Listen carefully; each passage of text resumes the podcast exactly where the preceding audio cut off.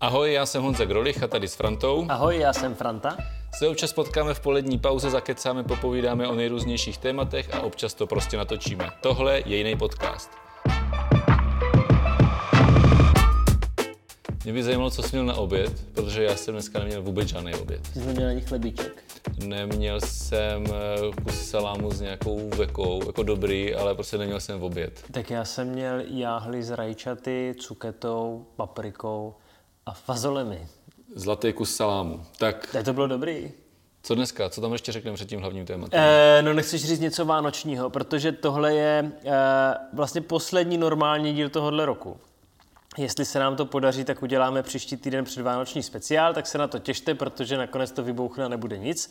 Tak eh, když tak se uslyšíme normálně až po novém roce. A tak jsem si říkal, že bys mohl říct něco ještě předvánočního. No tak my jsme třeba včera udělali takovou, zahájili takovou pěknou věc a teďka to pořád běží, i v pátek, když to budete poslouchat, tak to pořád běží na stránkách pana Žufánka k 1200 letům Moravy. Limitovaná edice, 12 lahví, podepsáno 12 osobnostmi Moravy, nejenom Jižní. A celý to je jako aukce a výtěžek jde na malýho Mikyho, který potřebuje speciální ortézy na nohy, aby se mohl postavit eh, na nohy, protože je na vozíčku v šesti letech, takže by to té rodině strašně pomohlo. Takže mi se ten nápad strašně líbí a byl bych rád, kdyby ti, co nás poslouchají, tam něco přihodí. Je to podepsaný od Přemka Forejta, Ondřeje Sokola, Bolka Polívku, přes Danielu Drtinovou, až po samotného pana Žufánka a samotného toho malého Mikyho. A ten tam zatím jako draží nejvyšší částky, to, to mám radost, protože jsem přesně typoval, že to tak bude. A je to do pondělka. Je to do pondělka a my jsme to spustili 12. 12. ve 12 hodin, to už bylo pondělí, takže v pondělí ve 12 to končí, tak přes víkend tam nasolte něco, udělejte si radost na Vánoce. OK, a co budeme dneska řešit? Já myslím, že je čas jít s pravdou ven a prostě si řekneme, koho budeš volit v prvním kole prezidentských voleb. Jasně, a já jsem si řekl, že dáme pět důvodů, proč podporuju Danuši Nerodovou jako naši budoucí prezidentku. Tak jsem s těma pěti důvodama. A ti to budu narušovat, jo? Jasně, eh, Danušuj mi to. První, začneme od těch jako víc věcných bodů. Eh, První bych chtěl říct, eh, že se mně vlastně na ní líbí, že to ekonomka, která se tomu tématu jako dlouho věnuje a není to ekonom, ekonomika to, co se děje v bankách, ale to, co se děje opravdu s těmi veřejnýma rozpočtama, státním rozpočtem jako takovým, daněma, eh, tak to se mně líbí, že tady v téhle době přichází takováhle prezidentka. Je pravda, že s ekonomama v prezidentském úřadu máme dobré zkušenosti. To si No. potrhávám v- Přesně. souhlasnou vlnovkou.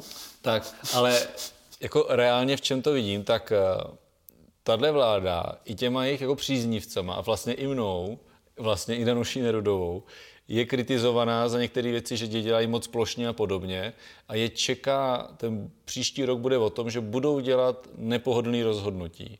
A já z toho vyjadřování teď Danuše Nerudové vidím to, že tam může být prostě další člověk, který je v tom jako podpoří. Teď neberu, že to podpora té vlády, ale že jim jako bude ochotná říct, jako tyhle opatření jsou opravdu potřeba udělat. Hmm. Pokud to budou ty opatření, s kterými ona souhlasí, jako určitě tam dojde jako na nějakou, jako, nechci říct jako třenici, ale že třeba nebude souhlasit se všema těma opatřeníma, ale zatím, jak mluví, tak to vnímám tak, že opravdu to vnímá podobně jako já, že je potřeba opravdu pomoct těm nejchudším Jakože a ne nebude, tak plošně. jakože nebude dělat populistický Tak, rozhodnutí, tak, nebo tak. nebude podporovat populistický rozhodnutí, ale prostě řekne, hele, když to bude potřeba, takže to je fakt jako nutný. Tak a přesně tak, že vlastně ta, ta vláda, která prostě potřebuje být zase znovu zvolená a tak, takže pokud nebude dělat populistické rozhodnutí, tak si myslím, že ona je v tom jako připravená je podpořit, a nebo naopak je připravená je taky kritizovat, když ty opatření nedělají. budou jako moc populistický. A mně přijde, že ta vláda je jako dneska jako trochu jako opatrná, a proto ty opatření dá, vlastně dělají i ve prospěch těch lidí, kteří ty peníze až tolik jako nepotřebují, což mě osobně vadí. A, a myslím si, že tady v tomto se vlastně ekonomicky, přestože já nejsem ekonom, tak se vlastně potkávám s tím ná- názorem té Danuše Nerudové a toto si myslím, že bude dobrý a že to vlastně bude ve prospěch nejenom té vlády, protože bude mít jako nějakou oporu. Jak jakýkoliv vlády, jako, Tak. tam byla jiná. Tak, tak, ale budou mít oporu, pokud budou dělat tyhle rozumné řešení, což je jako dobrý. Ale A zas- zároveň dostanou kartáč, když to dělat nebudou. Jo, prostě bude to jako dobrý i pro ten stát, jo, protože si myslím, že je důležité teďka si jako semknout, jako ty vládnoucí garnitury jako dohromady a říct, jako, hele, toto je opravdu potřeba. A dělejme jenom ty věci, které jsou opravdu potřeba. Nemůžeme ty helikoptermany pořád rozhazovat, protože prostě na to nemáme. Tak to je ta ekonomická kompetence a myslím si, že ona je připravená jak podpořit, když to bude dobrý, nebo se vymozit, když to bude špatný. OK, další důvod. Eh, další důvod je takový ten, já vlastně od toho prezidenta teďka čekám takový trošku jako větší aktivní přístup, protože nechci to vůbec teďka jako nějak jako dehonestovat, ale prostě Zeman je v takové zdravotní kondici, že nemůže být jako to vykonávat moc aktivně. A já to, já to klidně řeknu, že chci vlastně, aby ten prezident, prezidentka byli až jako trošku jako aktivisti. Vím, že uh, ta Danuše Nerová nemá úplně ráda přirovnání k, k Čaputové, ale já vlastně čekám, že ten prezident, prezidentka bude trochu jako ta Čaputová, že si na ten hrad bude zvát, uh, já nevím, samoživitelky, že si tam bude zvát, já nevím, třeba pěstouny, že, si, že bude navštěvovat ty vyloučené lokality, jo, takový ty skupiny lidí, kteří to mají těžký, aby dávala nějaký, nějakou tu message, že když tady bude se o uh, věci Eh, typu nějaká ta ekonomická krize, teď s válkou prostě krize, že ona prostě jako nebude mlčet, ale že bude mluvit a já si vlastně myslím, že bude dobrý, když bude vlastně k ním mluvit jako taková ta jako ta mamina vlastně, hmm. jo, která ty svoje děcka chápe, že mají nějaký problém. To, toto vlastně já od toho čekám a a u těch ostatních kandidátů tady ten jako sociální přesah vlastně tam jako nevidím, nebo nevidím ten potenciál, že by takový mohli být. Kromě veselého staříka. A teď myslíš koho veselého staříka? Myslím Babiše, veselého staříka. Ne, tak to, to vůbec hodně, ne, jako ne, nepřiru, já, já, já nechci schválně, vlastně se nechci vymezovat vůči těm ostatním kandidátům. OK, jo. tak já toho nechám, když to jsem tam asi řeknu. Další důvod, máme dva, říkal jsem da, Další důvod, tak jsem skončil u té maminy eh, a já bych řekl vlastně, že jako jo, reálně ten důvod, proč já ji chci podpořit, je to, že je ženská. Jo, ne, ne jenom ale i to, že ženská. A já jsem schválně, když jsme měli ten podcast... Je pravda, že to žádný z těch kandidátů po tom, co paní Rohanová byla dneska vyškrtnutá, říct nemůže. Tak. Tak ale berme to opravdu teď jako trošku vážně. Já to myslím úplně vážně. Já si myslím, že třeba, eh, abych nikoho neurazil, třeba Hilšer nemůže říct, že je ženská. Jo, tak já jsem že zrovna Hilšer k tomu nejblíž, ale, ale ne, jako já jsem schválně v tom díle, který jsme uh, věnovali ženským v politice, ty se ptala nějaký, jako, jak to podpořit, tak já jsem to schválně v tu dobu neřekl a řeknu to teď, protože pokud na tu nejvyšší ústavní funkci zvolíme ženu, tak si myslím, že to je jako největší motivace pro, pro ženský v té politice na všech těch patrech. Je to prostě jako ukázka toho, že my jsme schopni tam ty ženy zvolit, že tam ty ženský jsou na svém správném místě a když prostě hold může být prezidentkou žena, tak prostě může být i hejtmanka, poslankyně, ministrině, nebo premiérka i starostka, taky, nebo premiérka. Tu jsme to, taky neměli. No, ale myslím, že tohle je jako krásná ukázka toho, a, a víš, to nejde prostě. Víš, už tu ženskou postavit eh, v té naší zemi nemůžeme a že by to byla jako opravdu velká motivace a navíc ona sama uh, je to, je to pro ní téma a jak jsem říkal, zase čekám ten aktivismus, tak já tady v tomto vlastně čekám, že ona v tom bude dělat spoustu akcí. Já si dokážu představit, že ona bude, bude chodit na nějaký ty školení, konference, kde právě budou ženský, aby jako podpořila v tom, že to budou dělat. A myslím, že by, a to, a to když tam bude super prezident, jako chlap, tak tohle prostě dělat jako nemůže. Čtvrtý. Čtvrtý nám takovej jako měkčí a vlastně jako upřímný, že podle mě prezidentské kampaně nejsou o moc o programu, protože ten program mají vlastně všichni, eh, všichni stejný. Nejzajímavější je tam, eh, že eh, volíš členy soudce ústavního soudu a je pravda, že v tom budoucím volebním období se jich bude obměňovat polovina, a. což je celkem jako zajímavý, ale to je prostě, to, to, je, to je debata o pravomocích a ne o programu. Hmm. Jo? Tečka. A tím pádem je to strašně moc o tom vystupování, o té kampani. A já prostě za mě, protože mi to baví ty kampaně sledovat, to vlastně vůbec není o tom, že má teďka nejlepší kampaň Babiš. No to nemá teď. Ta Nerudová má prostě nejlepší kampaň. Tak uvidíme, s čím ještě Andrej přijde. On vždycky dělá finish, on má dobrý finiše, takže je možný, že se jako, že čeká jako na závěr. Je, je možný, že po Vánocích se něco jako uděje, jo, těch posledních 14 dnů, to jako je možný ale za mě má teďka nejlepší kampaň za mě dobře cílí na mladý. Za mě každý, kdo cílí na mladý, tak je dobře přijímaný i těma staršíma generacema. To nemám Jasně. ověřených v datech, ale myslím si, že to tak je. A, a prostě na mě působí nejlíp.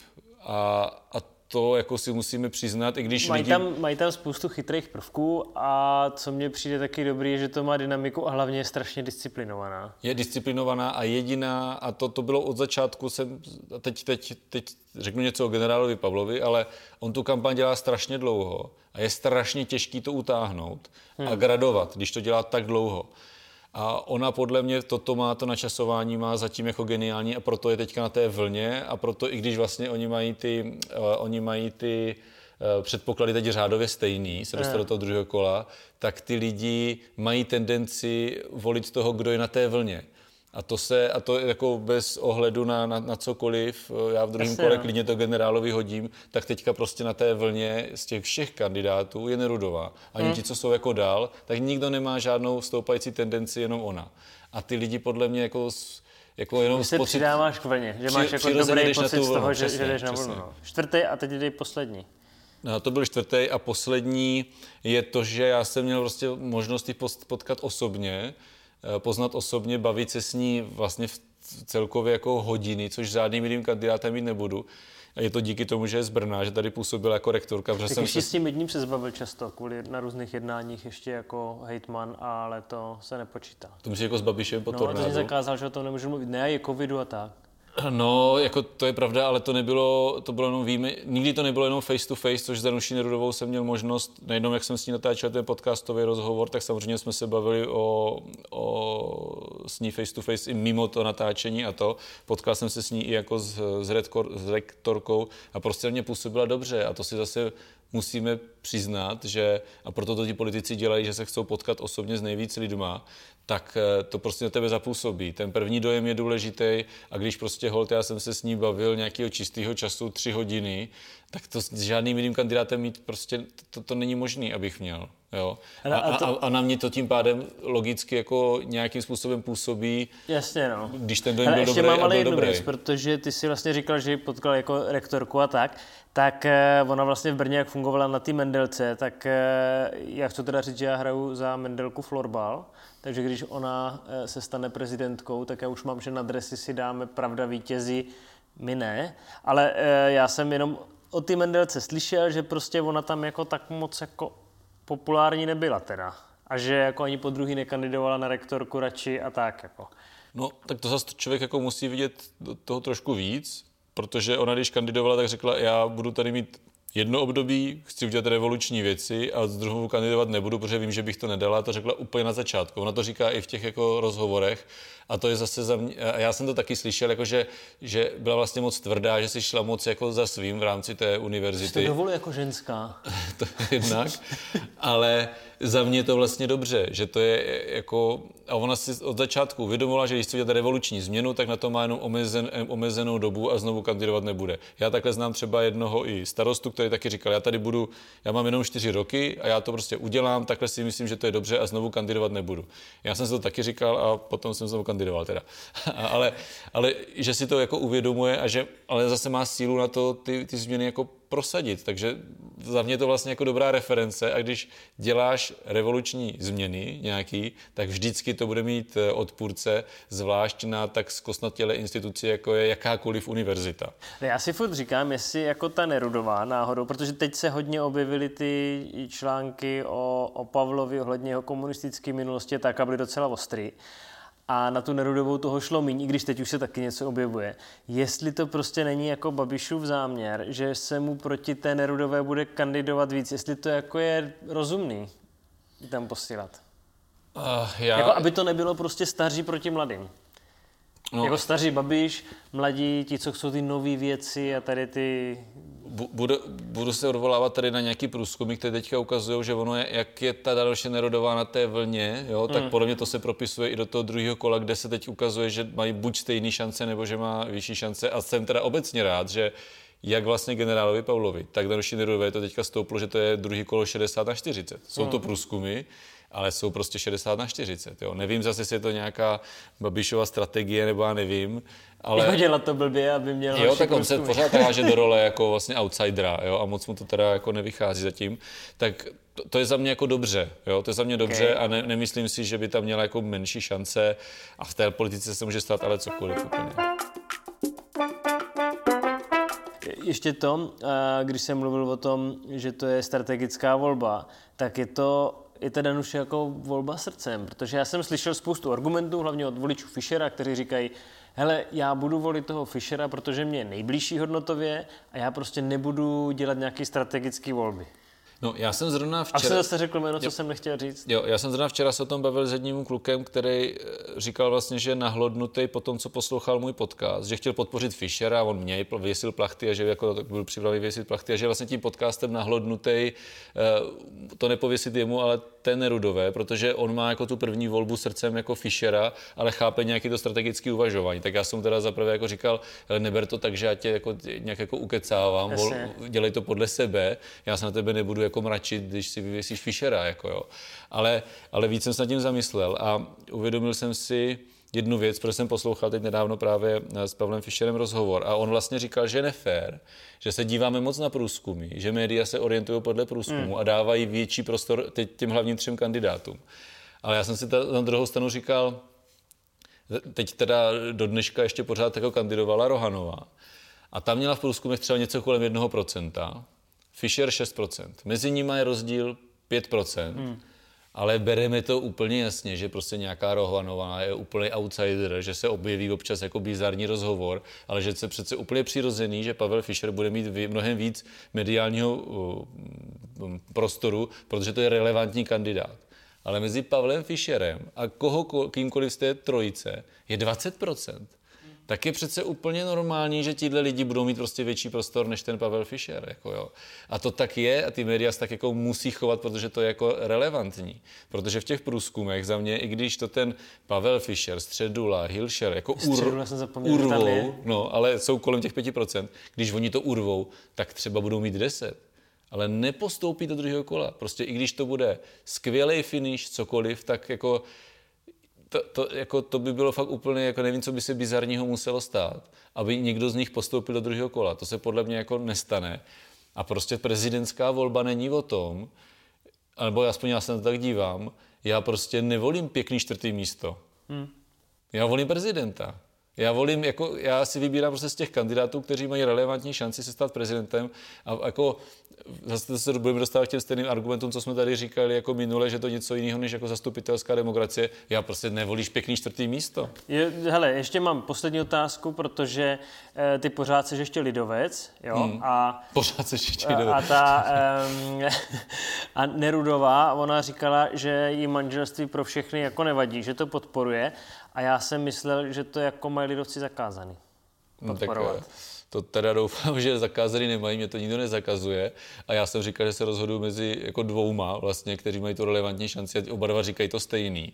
Jako co? No, že jsou pro uh, manželství pro všechny. I ten vlastně Pavel Fischer teď začal říkat, že by to nevetoval, ale dokážu si představit, že k tomu bude mít jako uh, konzervativnější přístup v rámci té veřejné diskuze tak a podobně. Tak to už jediný, kdo zbývá, je Bašta, který je proti tomu. No, to nebudem komentovat, ale já chci jen říct, že mně přijde jako jako přirozený, že budeme mít prezidenta, který tohle podporuje jako v dnešní době.